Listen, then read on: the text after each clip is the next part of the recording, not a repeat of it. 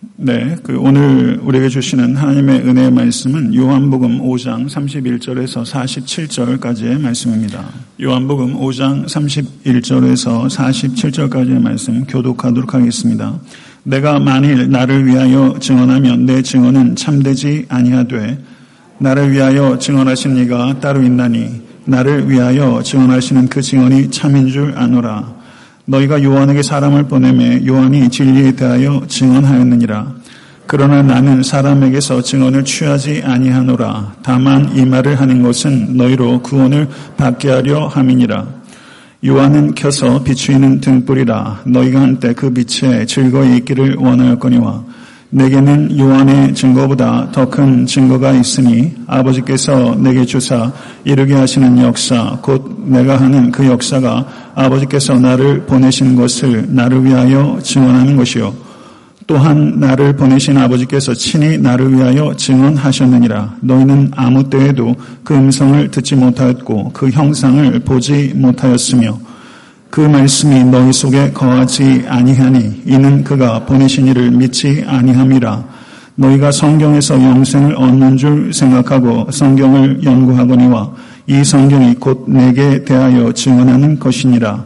그러나 너희가 영생을 얻기 위하여 내게 오기를 원하지 아니하는도다. 나는 사람에게서 영광을 취하지 아니하노라. 다만 하나님을 사랑하는 것이 너희 속에 없음을 알았노라 나는 내 아버지의 이름으로 왔음에 너희가 영접하지 아니하나 만일 다른 사람이 자기 이름으로 오면 영접하리라. 너희가 서로 영광을 취하고 유일하신 하나님께로부터 오는 영광은 구하지 아니하니 어찌 나를 믿을 수 있느냐? 내가 너희를 아버지께 고발할까 생각하지 말라. 너희를 고발한 이가 있으니 곧 너희가 바르는 자 모세니라. 모세를 믿었더라면 또 나를 믿었으리니 이는 그가 내게 대하여 기록하였습니다. 다 같이 그러나 그의 글도 믿지 아니하거든 어찌 내 말을 믿겠느냐 하시니라. 아멘. 하나님의 말씀입니다. 기도하겠습니다. 하나님 아버지 진리의 말씀 앞에 저희들이 섭니다.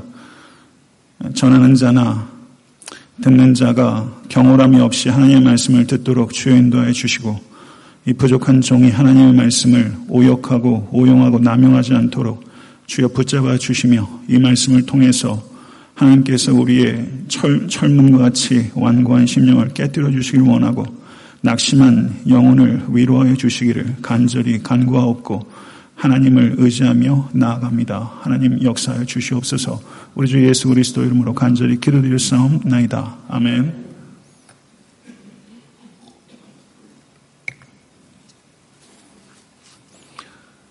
할렐루야. 어저께 설교 원고를 쓰다 보니까 오늘 본 말씀은 요한복음 5장 31절 47절의 말씀이지만 이 말씀에 대한 이해를 돕기 위해서는 부득불 요한복음 5장 전체를 말씀드리지 않을 수 없겠기에 내용적으로는 확장이 많이 됐습니다. 아, 그러다 보니까 복잡한 측면이 있을 수 있겠지만 성령님께서 명확하게 증거해 주실 수, 할 수 있도록 도와주실 것을 겸손하게 간구하며 동시에 담대히 증거하도록 하겠습니다. 사도 요한은 예수님께서 행하신 수많은 기적들 가운데 일곱 가지만을 매우 신중하게 선별하여 요한복음에 기록했습니다. 오늘 본문 말씀은 요한복음에 기록되어 있는 일곱 가지 기적들 가운데 세 번째 기적인 38년 된 병자를 고치신 사건이 촉발한 유대인들과의 격렬한 논쟁의 일부분입니다. 이 논쟁의 일부분을 이해하기 위해서 우리는 이 논쟁의 원인이 되었던 예수 그리스도의 기적 사건과 그리고 논쟁 전체의 흐름에 대한 이해가 전제되어야 하는 것입니다. 아, 사장의 제일 마지막 부분에 해당되는 4장 43절에서부터 54절은 왕의 신하를 신하의 아들을 고치신 사건이 기록되어 있습니다. 왕의 신하와 그리고 5장에 기록되어 있는 38년 된 병자는 매우 극단적으로 대조되는 두 인물입니다. 왕의 신하는 예수 그리스도의 소문을 듣고 와서 도움을 간청하는 열정이 있었을 뿐만 아니라 예수 그리스도의 표면적인 명백한 거절에도 불구하고 저가 포기하지 않고 예수께 강청하였습니다. 그리고 마침내 예수께서 가라, 내 아들이 살았다. 라는 말씀을 하셨을 때 왕의 신하는 그 말씀만 붙잡고 가게 됐고 그리고 치유함을 얻었던 큰 믿음의 사람이었습니다. 반면에 요한복음 5장에 기록되어 있는 38년 된 병자에게는 어떠한 믿음도 보이지 않았습니다. 그리고 예수께서 그 병을 고쳐 주셨을 때에도 어떠한 감사도 그에게서 발견되지 않습니다. 그는 철저하게 예수 그리스도의 인격에 대해서 무관심하고 단지 자신이 치유되었다는 사실 때문에 흥분하고 있을 뿐입니다. 그리고 유대인들이 안식일에 병이 고쳐진 것에 대해서 저에게 힐문해 오자 저는 오히려 자기를 고치신 이는 예수라는 사람이라고 말하면서 자진해서 예수를 고발하기까지 했던 사람입니다. 이 38년 된 병자를 통해서 우리가 생각할 수 있는 것은 영혼의 변화로 이어지지 않는 기적의 체험은 하등의 의미와 가치가 없다는 것을 우리에게 분명하게 나타내는 반면 교사로 우리들 앞에 서 있는 것입니다. 요한복음 5장 서두에 보게 되면 베데스대 연못에 있었던 병자는 38년 된 병자만 있었던 것이 아닙니다. 성경은 거기에 많은 병자, 다리 저는 사람, 혈기 마른 사람도 누워 있었다고 말하고 있습니다. 그런데 왜 예수님께서는 그 많은 병자들 가운데서 유독 한 사람 38년 된 병자만을 고치셨을까요? 그것은 예수께서 이 땅에 오신 목적이 병고침 자체에 있는 것이 아니라는 것을 우리에게 분명하게 가르치고 있는 것입니다. 예수 그리스도께서는 병을 고치시는 능력이 있으신 치유자이심을 믿으실 수 있게 간절히 바랍니다. 그때 그곳에서 병을 고치신 주님께서는 지금 이곳에서도 하나님의 주권과 그리고 자유로운 섭리 속에서 병을 고치시기도 합니다. 그러나 예수 그리스도의 치유의 기적은 그때에도 지금에도 예외적인 익셉셔널한 어, 상황입니다. 예수 그리스도의 치유의 기적은 하나님의 나라가 이 땅에 완성되었을 때에는 모든 믿는 자들에게는 아무런 질병도 없이 완전히 건강한 삶을 누릴 수 있을 것이라는 예시적이고 계시적인 의미를 갖고 있는 것입니다. 질병의 치유는 이 땅에서는 예외적이지만 오는 세상에서는 모든 성도들이 예외 없이 치유되고 회복될 것을 믿으실 수 있게 되기를 우리 주 예수 그리스도 이름으로 간절히 축원합니다. 예수께서 하시는 일은 예수께서 행하시는 모든 기적은 예수께서 누구신지를 깨닫도록 하는데 본질적인 목적이 있습니다. 그런데 예수 그리스도의 기적의 수혜자였던 38년 된 병자는 말할 것도 없고 예수 그리스도의 기적의 목격자였던 수많은 유대인들은 그것을 체험하고 목격했음에도 불구하고 예수 그리스도께서 진정코 누구신지에 대한 깨달음에 전혀 도달하고 있지 못합니다. 이것은 참으로 안타깝지만 현실입니다. 그런데 예수께서 38년 된 병자를 고시신 날이 공교롭게도 안식일이었습니다. 유대인들에게 안식일의 의미는 중차대합니다. 기원전 587년 예루살렘 성전이 완전히 소멸되었을 때 그때부터 안식일의 의미는 더욱더 부각되었던 것입니다. 예루살렘 성전이 소실되고 바벨론으로 포로로 잡혀갔던 그들은 다른 절기들을 지킬 수 없었기 때문에 타 민족과 그리고 유대 민족을 구별할 수 있는 가장 대표적인 표지로서 안식일을 지켰던 것입니다. 그것이 유대인들의 정체성입니다. 유대인들은 구약 성경의 안식일의 규례를 끊임없이 연구하고 그것을 해석하고 재해석하면서 삶의 자리에 끊임없이 적용하고자 노력했고 그 결과는 수많은 금지 조항들을 확대 생산한 것입니다. 하나님의 말씀을 유대인들은 어떻게 해서든 자신들의 삶의 자리에서 적용하려고 치열하게 노력했습니다. 그들의 원래의 의도는 매우 탁월하고 훌륭한 것입니다. 그런데 문제는 어느 순간부터 그와 같은 전통들이 형식적이 되고 교조적으로 변질되어서 안식일의 규례를 지키는 것이 신앙적이고 인격적인 결단이 아니라 맹목적인 굴종을 강요하게 되었다는데 그 문제의 본질이 있는 것입니다. 성도 여러분, 하나님께서 우리에게 안식일을 주신 것은 하나님의 창조와 또한 이스라엘 백성들을 애굽에서부터 자유케 하신 것을 기념하고 기뻐하며 거룩하게 안식하도록 우리에게 주신 하나님의 선물입니다. 그런데 유대인들은 수많은 금지 조항을 만들어냄으로 인해서 본 말이 전도가 되었고 안식일이 휴식과 축복의 날이 아니라 무거운 규정들의 메인 날로 전락하게 된 것입니다. 유대인들도 안식일에 병을 고치기도 합니다. 매우 위급해서 응급조치가 필요한 질병들은 안식일에도 고쳤습니다. 가령 담장이 무너져서 사람이 깔렸는데 그 사람이 죽지 않고 숨이 붙어 있는 것이 확인이 되면 안식일에도 그 사람을 치유합니다. 그런데 담장에 깔린 사람이 숨이 끊긴 것을 보게 되면 안식일에 그 시신을 수습하지 않습니다. 38년 된 병이라는 것은 이 병이 어제 오늘 발생한 병이 아니란 뜻입니다.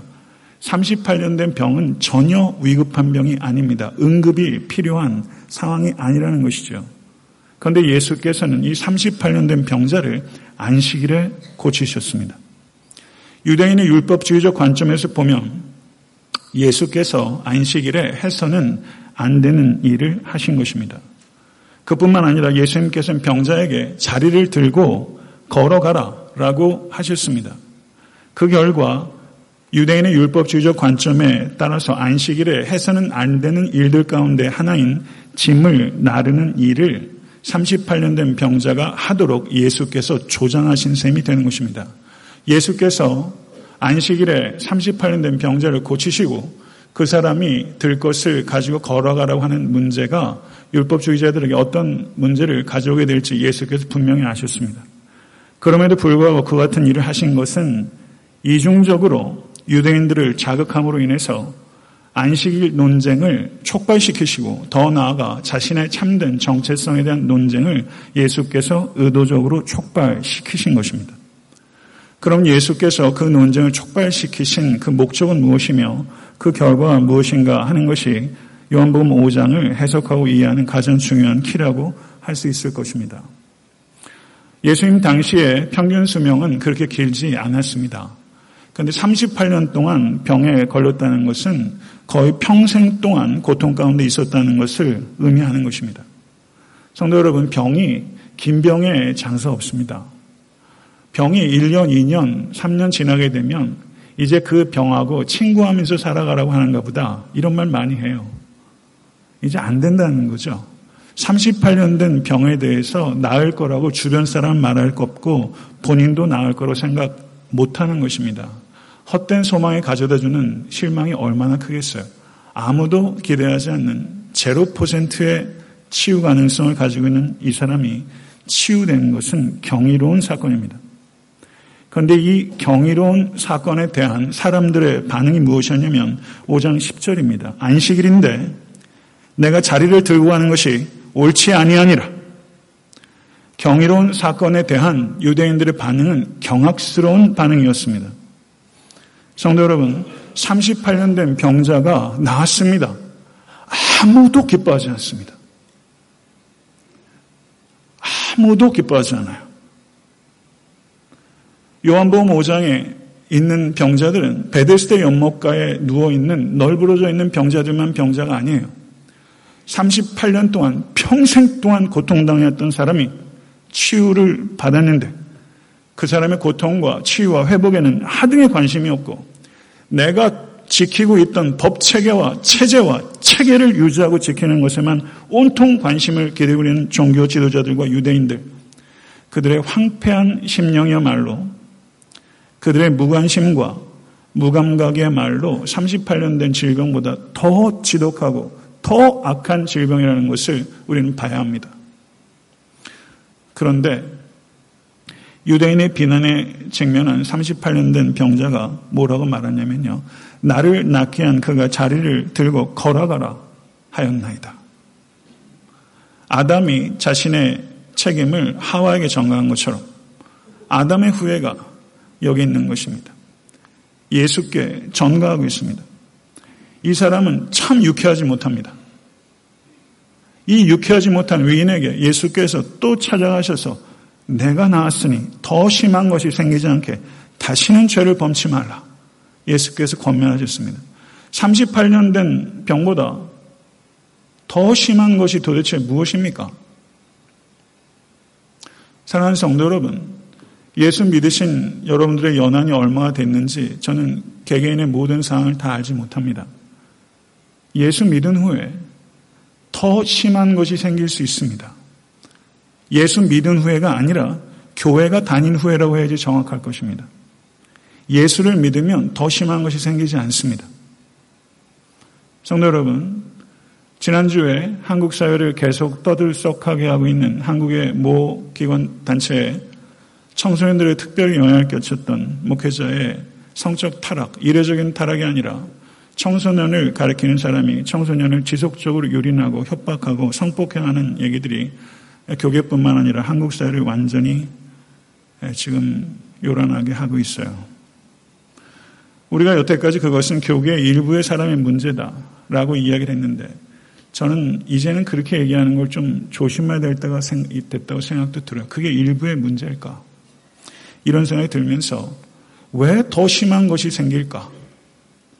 왜 교회 안에 갈수록 더 심한 것이 생길까? 더 어떻게 상상을 해야 될지 모를 정도로 이 악한 것이 왜 교회 안에 목회자에게 생기는 것일까? 왜 더 심해지는 것입니까?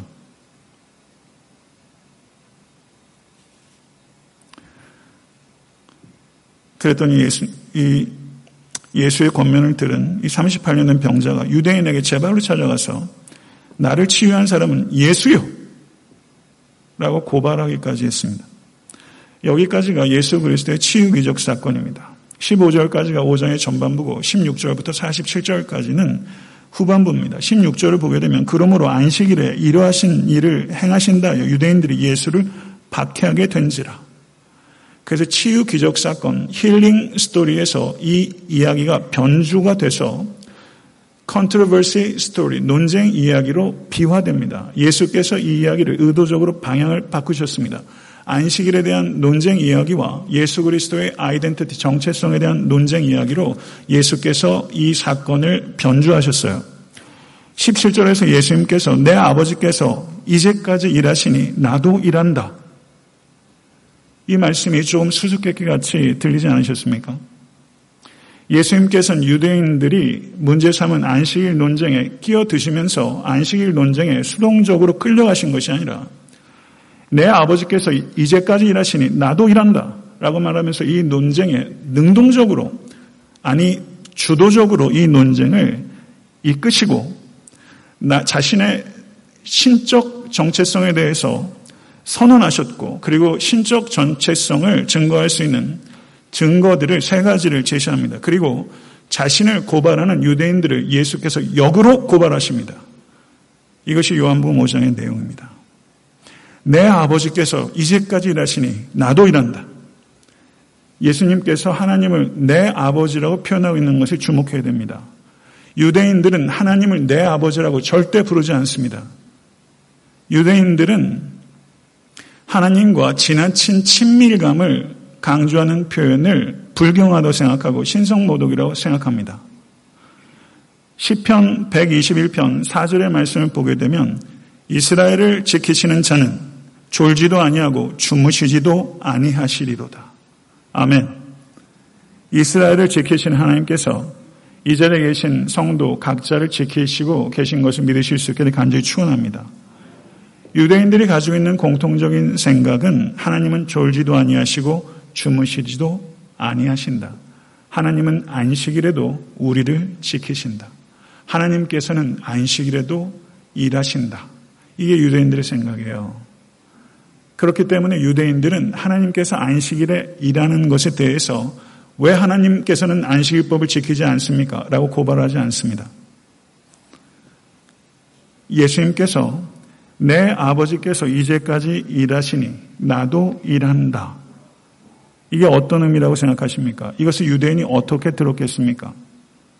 예수님께서 이 논쟁에 임하시면서 말씀하신 초점은 유대인들에게 단순히 출애굽기를 비롯한 구약 성경의 안식일에 일을 하지 말라고 하는 계명을 유대인들인 당신은 지나치게 그리고 부적절하게 해석하고 적용하고 있는 것이요. 라고 그들의 해석과 적용을 비판한 정도가 아닙니다. 38년 된 병자가 안식일에 치유하는 것이 안식일법을 깨뜨린 것이 아니다라고 안식일법에 대한 새로운 해석을 예수님께서 내놓으신 것이 아닙니다. 그것 이상입니다. 아버지께서 일하시니 나도 일한다라는 것은 하나님께서 안식일법 위에 계신 하나님이신 것처럼 나도 안식일법 위에 있는 신적 존재로서 하나님의 아들이다. 이것이 예수께서 말씀하신 것의 초점입니다. 달리 말하면 예수님께서는 안식일법의 해석과 적용에 대한 새로운 이론을 제시하거나 혹은 이견을 제시하신 것이 아니라 예수께서 나는 안식일법 위에 있는 존재, 나는 새로운 해석을 이야기하는 또 하나의 선생이 아니라 나는 law interpreter, 나는 법을 해석하는 자가 아니라 나는 법을 주는 하나님이다. 나는 law giver다. 이게 예수께서 유대인들에게 하신 말씀의 초점이에요. 성도 여러분, 18절을 보면 유대인들이 이로 말미암아 더욱 예수를 죽이고자 하니 이는 안식일을 범할 뿐만 아니라 유대인들은 예수께서 하시는 말이 무엇인지를 알아들었어요. 안식일을 범할 뿐만 아니라 그 문제가 다가 아니라는 것. 더 심각한 문제가 있는데 하나님을 자기의 친아버지를 하여 자기를 하나님과 동등으로 삼으심이니라. 거기에 문제가 있는 것입니다. 유대인들은 예수님의 주장이 예수님께서 나는 하나님과 동등한 신적 존재라고 주장하셨다고 정확히 파악했어요. 그래서 유대인들이 예수를 신성 모독이라고 죽이려고 한 거예요. 예수님의 말을 정확히 파악했어요. 그런데 모르는 게 뭐냐면요. 예수께서 하나님이시라는 걸 모르는 거예요. 예수께서 성육신하신 하나님이시라는 것을 모르고 믿지 않는 것입니다. 17절에서부터 18절은 예수님과 유대인 사이에 있었던 긴박한 다이얼로그가 기록되어 있고 19절부터 47절까지는 예수님께서 유대인들을 향해서 선포하신 모놀로그 예수 그리스도의 독백이 일방적으로 선포되고 있습니다. 여기에 매너는 프로클로메이션입니다. 선포하시는 것입니다.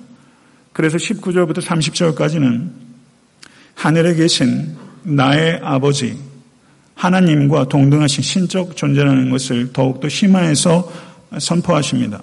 그 내용은 예수님 자신은 하나님의 친아들로서 하나님과 매우 친밀한 관계를 가지고 있다는 것과 성자인 나는 성부이신 하나님께 절대적으로 의존하며 절대적으로 순종한다고 말씀하셨습니다. 자기는 스스로 말하지 않고 스스로 행하지 않는다고 예수께서 말씀하셨습니다. 스스로 말하지 않고 스스로 행동하지 않는다는 예수 그리스도의 말씀은 안식일에 38년 된 병자를 고친 것 역시 내가 스스로 행하는 것이 아니라 하나님께서 원하시는 것이라는 것을 밝히신 것입니다. 성부 하나님께서 성자인 당신께 모든 사람을 심판하는 권세와 모든 죽은 자를 일으키는 권세를 자신에게 주셨다고 말씀하셨고 그와 같은 권세를 주신 이유는 모든 사람이 하나님 아버지를 공경하는 것과 같이 그 아들을 공경하도록 하기 위함이라고 선언하셨습니다. 그리고 자신을 공경하지 않는 것은 곧 하늘의 아버지를 공경하지 않는 것이라고 말씀하시면서 하나님과 자신은 일체라는 것을 선언하신 것입니다. 사랑하는 성도 여러분, 예수님은 하나님이십니다. 이 사실을 믿으십니까? 예수님은 성육신하신 하나님의 아들이십니다. 예수 그리스도는 참 인간일 뿐만 아니라 참 하나님이십니다.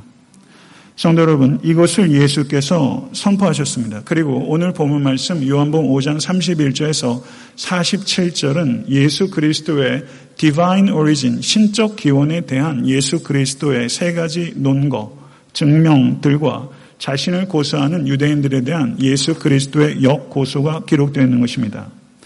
예수 그리스도께서 자신의 하나님 아들 되심을 증명하시기 위해서 제시한 세 가지 증거는 세례 요한의 증거가 첫째요. 본인의 사역이 두 번째 증거요. 성경이 세 번째 증거라고 말씀하신 것입니다. 사랑하는 성도 여러분, 예수는 하나님의 아들이십니다. 이것은 세상 과학이 증명할 수 있는 진리가 아닙니다. 과학이 이 사실을 포착한다면 과학이 그리스도 성삼일체 하나님 위에 있게 되는 것입니다. 예수 그리스도께서 하나님이심을 진실로 인식하고 깨닫는 것은 십자가에 달린 예수 그리스도의 사랑을 깨닫게 됨으로써 인식할 수 있는 그런 유의 지식입니다. 사랑하는 성도 여러분, 예수는 하나님의 아들이십니다. 정말 믿으십니까? 정말 믿으십니까? 예수님께서 정말 하나님의 아들이시는 것을 믿는다면 여러분의 입으로 예수께서 하나님의 아들이시라고 증거하고 계십니까?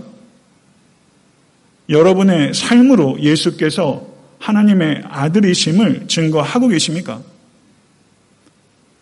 예수께서 하나님의 아들이심을 믿는 믿음과 예수께서 하나님의 아들이심을 입으로 증거하는 것과 예수께서 하나님의 아들이심을 삶으로 증거하는 것이 분리될 수 있습니까? 분리될 수 없습니다.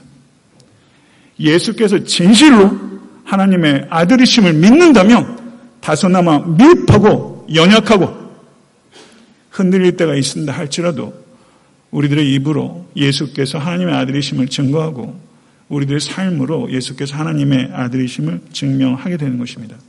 사랑하는 성도 여러분, 성경과 성령에 의지하실 수 있게 되기를 간절히 축원합니다. 그래서 여러분의 입술과 삶을 통해서 예수께서 하나님의 아들 되심이 들려지고 보여질 수 있게 되기를 반드시 그렇게 되기를 우리 주 예수 그리스도 이름으로 간절히 축원합니다. 예수님께서는 이렇게 유대인들의 공격의 예봉을 피하셨을 뿐만 아니라 유대인들의 불신앙에 대해서 고발하셨습니다. 예수께서 고발하신 내용이 여러 가지 있는데 저는 그것을 의미적으로 유사한 것들을 묶어서 세 가지로 축약해서 말씀드리겠습니다. 38절을 보시면 예수님께서 유대인들에게 말씀이 너희 속에 없도다. 말씀이 너희 속에 없도다. 이게 무슨 말씀이에요? 말씀이 너희 속에 없도다. 이 말씀은 유대인, 듣는 유대인들은 성경이라면 누구보다도 열심히 연구하는 사람들이에요.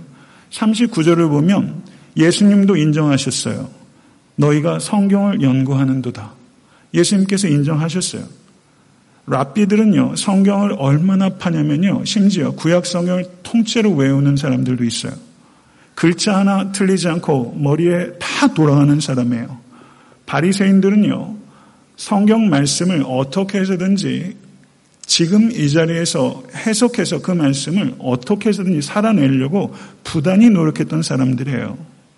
그런데 그들을 향해서 예수께서 너희 속에 말씀이 없도다. 너희 속에 말씀이 없도다. 이게 얼마나 뼈 아픈 말입니까? 여러분 안에 말씀이 있습니까? 말씀이 있다라는 게 도대체 무슨 뜻입니까? 유대인의 본질을요, 우리가 단순하게 생각하면 안 돼요. 그들은 실천이 없었다. 그렇게 생각하세요? 그건 단순한 생각이에요. 바리새인들이 실천하려고 했던 노력을 여러분들이 따라가실 수 있다고 생각해요. 우리들이 따라갈 수 있다고 생각해요. 언감생심 안 됩니다. 그들은 실천하려고 부단히 노력했어요. 그럼 그들의 문제의 본질은 무엇인가? 성경에 대한 자의적인 해석과 그리고 적용을 자신의 적용을 지나치게 맹신한 나머지 자신들이 세운 전통이 구약 성경과 동등한 위치를 갖게 돼서 율법주의에 사로잡히게 된 것입니다. 자의적인 해석과 의미 없는 실천이 그들의 문제였어요. 그들은 힘겹게 율법에 복종하면서 자기 만족과 자기 자랑과 자기 의로 높아진 사람들이에요. 그것이 유대인들의 문제예요. 그것에 대해서 예수께서 말씀이 너희 속에 없도다. 이렇게 말씀하신 것입니다. 성도 여러분, 성경에 대한 지식이 있으십니까? 올 한 해 성경을 읽고 계십니까? 성경에 대한 지식이 진보하고 계십니까? 만약에 그렇지 않다면 그 게으름에 대해서 회개하실 수 있게 되길 바랍니다. 성경에 대한 지식을 혹 자랑하고 계십니까? 성경 지식이 필요합니다. 그러나 하나님께서 원하시는 것은 성경에 대한 지식 자체가 아닙니다. 성경에 대한 지식은 믿음의 전제이지만 성경에 대한 지식 자체가 믿음은 아니기 때문입니다. 성경을 이용하는 자가 있습니다. 성경에 이끌림을 받는 자가 있습니다. 어느 쪽이 더 많다고 생각하십니까? 성경을 이용하지 말고 성경에 이끌림을 받으실 수 있는 모든 권속 되실 수 있게 되기를 간절히 축원합니다. 두 번째 예수 그리스도의 고발은 42절입니다. 더 뼈아픕니다. 다만 하나님을 사랑하는 것이 너희 속에 없음을 알았노라. 예수님 두렵지 않으세요? 다만 하나님을 사랑하는 것이 너희 속에 없음을 알았노라. 예수께 유대인들이 다가오지 않는 이유를 예수께서 너희가 하나님을 사랑하는 것이 너희 속에 없기 때문이다. 이렇게 말씀하셨어요.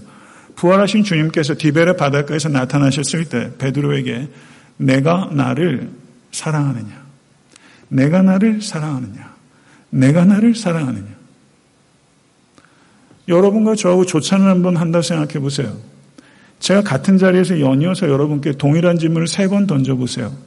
여러분 아마 밥 먹기 되게 불편하실 거예요. 아니, 똑같은 얘기를 왜 세 번이나 질문하지? 사람과 사람과의 평범한 사람들끼리 일반적인 대화 속에서도 동일한 질문을 세 번 던지면 굉장히 거북살스러운 거예요. 예수께서 내가 나를 사랑하느냐? 세 번 물으셨고 내 양을 치라, 내 양을 먹이라, 내 양을 치라. 주님께서 말씀하셨어요. 예수께서 베드로에게 던지셨던 내가 나를 사랑하느냐라는 질문은 베드로에게만 던진 질문이 아니라 디베라 바닷가에 있었던 다른 여섯 제자들에게도 던지신 질문이고 동일하게 이 자리에 있는 여러분과 저에게 주님께서 던지는 질문이에요. 내가 나를 사랑하느냐? 내가 나를 사랑하느냐? 성도 여러분, 우리는 죄인입니다. 우리는 죄인입니다. 하나님께서 무가치한 나를 그토록 사랑하셨다는 것, 기적입니다. 그것을 깨닫는 것도 기적입니다. 그리고 하나님께서 무가치한 나의 사랑을 그토록 원하신다는 것도 기적입니다. 어저께 우리 집사람 저기 있는데 집사람 얘기 좀 해가지고 양해를 구합니다. 어제 저녁에 설교를 막 하다가 거의 마무리됐는데 그래도 집사람 얼굴도 자기 전에 얼굴도 좀 보고 싶고 애들도 얼굴도 보고 싶어가지고 한 10시 반쯤에 집으로 갔어요. 그래서 비슷한 얘기를 제가 했어요. 조금 제가 조금 투정을 부렸어요. 조금 각색하면 그런 거예요. 제가 결혼한 지 지금 2011년 1월에 결혼했으니까 한 이제 5년 좀 넘죠. 우리 집사람은 저한테 한 번도 여보 나 사랑해를 묻질 않아요.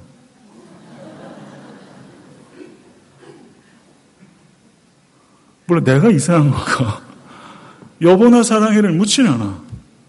그래서 제가 집사람한테 물었어. 당신은 내 사랑을 더 원해?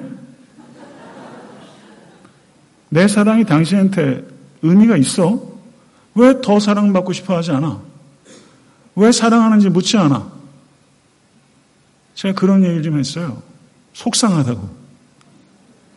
저 같은 사람 남편을 데리고 살려니 얼마나 힘들겠어요. 그래서 제가 일부러 좀 투정을 부렸어요. 우리 집사람도 속으로는 사랑하겠지만 어쨌든 잘 안 물어요. 낯뜨겁기도 하고 성격적으로 그런 것들 표현하는 거안 좋아하는 사람도 있을 수 있죠. 근데 예수님은 자꾸 물어요. 내가 나를 사랑하느냐? 배알도 없어요. 내가 나를 사랑. 나도 그 얘기하면서 어제 얼마나 자존심이 상하던지. 야, 내가 이게 내가 밖에 나가면 목사인데 정말 창피하다.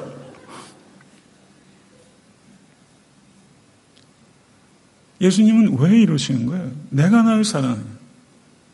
내가 뭐라고? 내 사랑 따위는 저는 제 사랑 안 믿어요. 어느 순간부터. 못 믿겠더라고요. 아무리 지고지순한 수뇌을 쓰려고 해도 거기엔 다 오염된 것밖에 없더라고요. 저는 철저하게 회의적이에요. 제 자신의 사랑에 대해서. 근데 예수님께서 내가 나를 사랑하느냐? 내가 나를 사랑하느냐? 내가 나를 사랑하느냐? 정말 내 사랑을 갈구하는 사람은 예수 그리스도밖에 없어요. 제 사랑이 다른 사람에 그렇게 가치 있다고 저는 여기지 않습니다. 정말 제 사랑을 원하시는 예수 그리스도. 희구를 넘어서 갈구하시는 예수 그리스도. 별도 없는 사랑. 왜 내 사랑을 그렇게 원하시나? 저는 이게 너무 기적 같아요.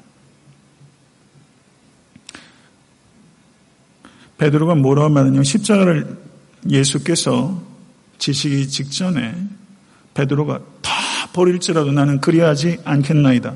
후원 장담했던 사람이죠. 자신의 사랑에 대해서 확신이 있던 사람이에요. 그리고 거침없이 표현했던 사람이에요. 근데 베드로가 세 번씩이나 부인했어요. 그리고 자신의 사랑의 실체를 봤어요. 자기의 사랑이 얼마나 보잘것없는지를 깨달았어요. 사랑에 사랑이 있었죠. 그러나 그 사랑이 보잘것 없었어요. 다 버릴지라도 나는 그렇게 하지 않겠나. 자기 실력을 모르는 거예요. 성숙한 사랑이 뭘까? 사람과 사람 사이에도 성숙한 사랑이 뭘까? 하나님과 나 사이에 성숙한 사랑이 뭘까? 호언 장담으로 사랑의 맹세로 사랑이 지켜집니까? 맹세로 지켜지면 안 지켜질 사랑이 어디 있어요? 다 지켜져. 맹세로 내 의지로 안 지켜져요. 성도 여러분, 저는 역설적으로 하나님께 드리는 내 사랑이 얼마나 보잘 것 없는지를 깨닫는 그 순간이 하나님께 대한 진정한 내 사랑이 시작하는 시점이라고 저는 생각해요. 다구름 소리가 꼭규 들리는 순간 베드로가 통곡했잖아요. 그 순간 베드로는 자기의 사랑이 얼마나 보잘것 없는지를 깨달았어요. 그리고 예수 그리스도를 향한 진정한 사랑이 그때부터 시작된 거예요. 그랬더니 베드로가 사랑이 바뀌었어요. 디베라 바닷가에서는 말이 앞서진 않아요. 행동이 앞서진 않아요. 내가 주를 사랑하는 줄 주께서 아시나이다. 내가 주를 사랑하는 줄 주께서 아시나이다. 예수 그리스도의 지식에 기초해서 겸손하게 그러나 확신 있게 내가 주를 사랑하는 줄 주께서 아시나이다. 이 고백 다 사랑하시는 고백에 이 고백 다 아는 고백에 그러나 정말 예수님께 내가 주를 사랑하는 줄 주께서 아시나이다. 이렇게 고백할 수 있을 만큼 주님 사랑하고 계세요. 정신과 의사였고 저술가였던 빅터 프랭클린이라는 유대인이 있었습니다. 저는 아이슈비츠 못 가봤어요. 가보고 싶어요. 보고 싶어요. 근데 아이슈비츠의 가스실에서 수많은 사람들이 도륙됐습니다. 빅터 프랭클의 가족도 몰살당했어요.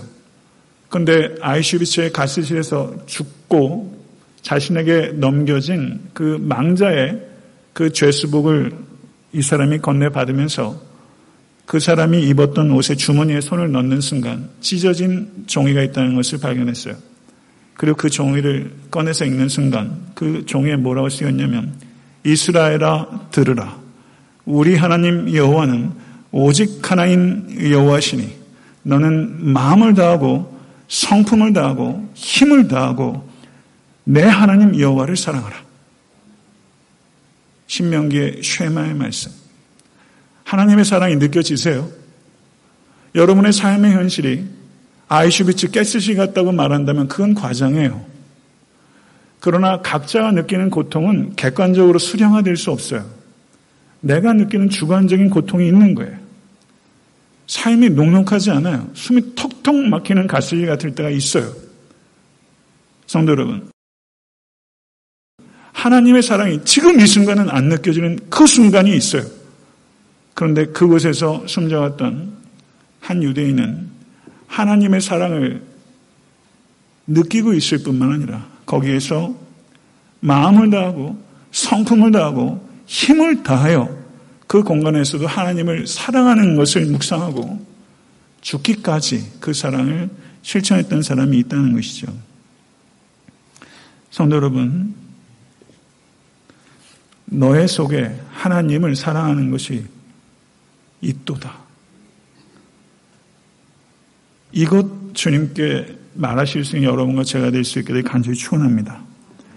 여러분의 삶이 힘들고 어려우면 어려울수록 더 많이, 더 깊이, 더 온전히, 더 철저히 성삼일체 하나님을 사랑하는 여러분과 제가 될 수 있다면 그 얼마나 감격스럽겠습니까?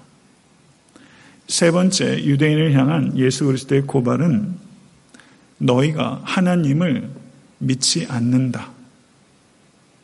너희 속에 말씀이 없도다. 너희 속에 사랑이 없도다. 너희 속에 믿음이 없도다. 이 얼마나 치명적인 검과 같은 말씀입니까? 나는 내 아버지의 이름으로 왔으면 너희가 영접하지 아니하나 만일 다른 사람이 자기 이름으로 오면 영접하리라. 이것도 수수께끼 같은 말씀 아니에요? 예수님께서 자신의 이름에 집착하신 적이 있으십니까? 예수 그리스도께서는 오직 하나님의 이름만을 높이기 원했습니다. 예수 그리스도께서는 하늘 보좌를 버리시고 종의 형체를 가지고 이 땅에 오셨으며 자기 이름과 자기 이익과는 철저하게 무관한 삶, 자기 부인의 삶을 사시다가 일관되게 자기를 부인하시다가 마지막에는 자기 십자가를 지는 일로 삶을 마치셨습니다. 유대인들은 이런 메시아는 상상한 적도 없고 기대한 적도 없습니다. 그래서 제자들은 예수 그리스도께서 순환 당하실 것을 예언하셨을 때 제자들은 묻기도 두려워하더라. 라고 말하면서 그와 같은 화제를 가지고 대화 나누는 것조차 유대인들은 회피했습니다. 그래서 예수께서 그 유대인들에게 말하는 것입니다. 그런 고난받는 종으로서의 메시아는 유대인들이 믿지 않을 뿐만 아니라 더 나아가셔서 믿을 수 없다. 너희는 나를 믿지 않는다. 그뿐만 아니라 너희는 나를 믿을 수 없다. 라고 예수께서 그들의 실체를 고발하셨어요.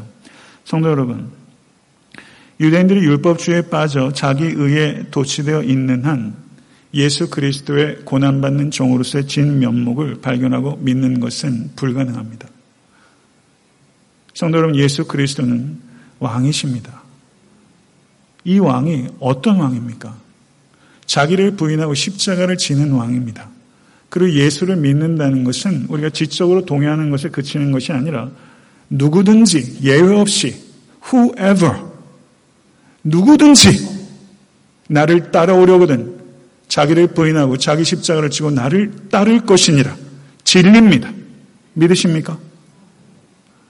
자기를 부인하는 길, 자기 십자가를 지는 길 여정 가운데 계십니까? 정말 예수 그리스도의 진면목을 사랑하시고 그 예수님을 믿으실 수 있는 모든 권속과 제가 될 수 있게 되기를 우주 예수 그리스도 간절히 축원합니다. 하나님을 믿는 자고 하는 이들이 그리스도인입니다. 혹자가 그렇게 풍자했어요. 하나님을 믿는다고 하는 자들이 하나님을 믿지 않는다. 지금 세상에서 벌어진 일들은 하나님을 믿는다고 하는 자들이 하나님을 믿지 않는 거예요. 예수께서 지옥에 대해서 말씀하실 때 지옥에서 가장 많이 볼 수 있는 사람이 어떤 자들이라고 암시하셨냐면 종교 지도자들일 거라고 암시하셨어요. 저는 그 말씀은 지금도 사실일 수 있다고 생각해요. 지금 벌어진 일들이 딱 그 짝이에요. 저는 아까 얘기했던 그 위인이 저는 목사가 아닐 뿐만 아니라 그리스도인이 아니라고 생각합니다. 너무 제가 거칠게 말하는 일시적인 실수가 아니에요. 지속적으로 미성년을 성적으로 폭행했어요. 이것은 목사답지 못한 게 아니라 믿음이 없기 때문이에요. 성도 여러분, 이것이 일부분의 문제가 아니라 일부의 치부가 아니라 이것이 우리의 민낯이요. 이것이 잘못된 메시지가 한국 교회를 얼마나 휘젓고 있었는지 이것에 대해서 여러분과 제가 매우 심각하게 애통하고 하나님의 말씀 앞에 겸손하게 설 수 있게 되게 돼. 그리고 각자 자신의 신앙이 불신앙적인 요소가 얼마나 많은지 이것에 대해서 깊이 되돌아보실 수 있는 이해심 될 수 있게 되기를 간절히 소원하고 그것이 축복입니다. 말씀을 맺겠습니다. 요한복음 5장에서 기적의 수혜자인 38년 된 병자와 기적의 목격자인 수많은 유대인들은 믿음으로 나아가지 못했을 뿐만 아니라 그들의 불신앙이 더욱더 악화됐습니다. 그들 안에서 발견되는 불신앙의 요지는 이것입니다. 예수 그리스도의 인격에 무관심하고 그분의 능력을 이용하려고 하는 것이 불신앙입니다. 다른 사람의 고통이나 회복에 무관심하고 무감각한 것이 불신앙입니다. 아무리 종교적 열심이 있다 할지라도 자의적인 성경 해석과 의미 없는 실천으로 자기 만족과 자기 자랑만 쌓아가고 계신다면 그것은 불신앙입니다. 하나님의 사랑에 대한 깨달음 없이 하나님을 사랑한다고 겸손하지 못하게 호언장담하고 있다면 불신앙입니다. 자기 부인과 자기 십자가를 지는 길을 걸어가신 주님을 사랑하고 그 길을 걸어가기 위해서 성령을 의지하고 자신을 쳐서 복종시키고 있지 않다면 불신앙입니다. 성도 여러분, 저는 여러분의 종교적인 화장, 종교적 위장, 저는 꿰뚫어 보기 어렵습니다. 여러분이 목회자인 저를 비롯한 모든 종교인들, 목회자들, 목회자들이 하고 있는 종교적 화장, 종교적 위장 꿰뚫어 보기 어렵습니다. 제가 일전에 말씀드렸던 것처럼 제가 가지고 있는 미덕과 장점이 죄악된 것일 수 있다는 것 성도들이 꿰뚫어 보기 어렵습니다. 그러나 주님은 꿰뚫어 보십니다. 너희 안에 말씀이 없도다. 너희 안에 하나님을 사랑하는 것이 없도다. 너희 안에 믿음이 없도다. 예수님이 얼마나 위험한 존재인지 아십니까? 강단에서 예수 그리스도를 얼마나 말랑말랑하게 만들었는지 몰라요. 우리가 다루기 좋은 사람으로 만들어 버렸어요. 만약에 너희 안에 말씀이 없도다. 너희 안에 믿음이 없도다. 너희 안에 사랑이 없도다. 라고 말씀하셨던 그 예수님이 이 자리에 여러분의 목전에 오신다면 여러분 그 예수님 감당하실 수 있으시겠어요? 그 예수님 감당하실 수 있으시겠어요? 그 예수 안 죽이실 자신 있으세요? 그 예수 안 죽이고 그 예수와 함께 죽으실 수 있으시겠어요? 제가 이 강단에서 전하는 메시지가 여러분이 그 예수, 그 파격적이다 못해 혁명적이기까지 한 그 예수, 그 예수 오셨을 때 그 예수를 죽이고 왜 많은 종교인을 양산하고 있다면 제 설교는 하등의 가치가 없을 뿐만 아니라 악한 것이고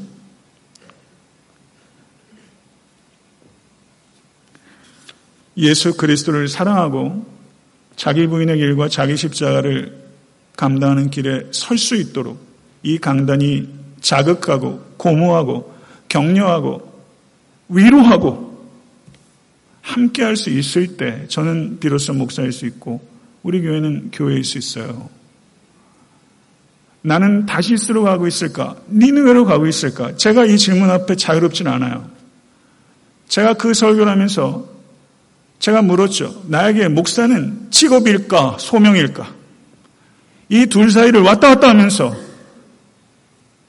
나에게 있어서 목회는 직장일까? 소명일까 하는 부분이에요. 사랑하는 성도 여러분, 저는 오늘 말씀을 위해서 주중에 많이 울어요. 제가 뭐라고 진리의 말씀을 바르게 증거할 수 있겠습니까? 제 지성이 뭐 대단한 거겠어요. 기껏해 앉아 책상에서 몇 시간씩 영감을 씨름하는 게 다예요. 제 지성의 포창대에는 너무 광대한 진리예요. 제가 얼마나 두렵겠어요. 제 삶은 제가 설교하는 것보다 현저하게 못 미치고 이런 상황에서 하나님 부디 이 종을 진리의 말씀을 증거하면서 진리의 말씀을 증거하는 것에 합당한 태도가 있어요. 불이에요. 불붙은 논리가 있어야 돼요. 진리를 증거하기 위해서는 불이 있어야 되는데 제 태도는 합당한지 이런 부분들에 대해서 저는 많은 것들을 생각해요. 이 강단이 에탄한테 섬기는 교회가 종교인을 양산하고 있는가? 아니면 신앙인을 양육하고 있는가? 여러분은 종교인입니까? 신앙인입니까?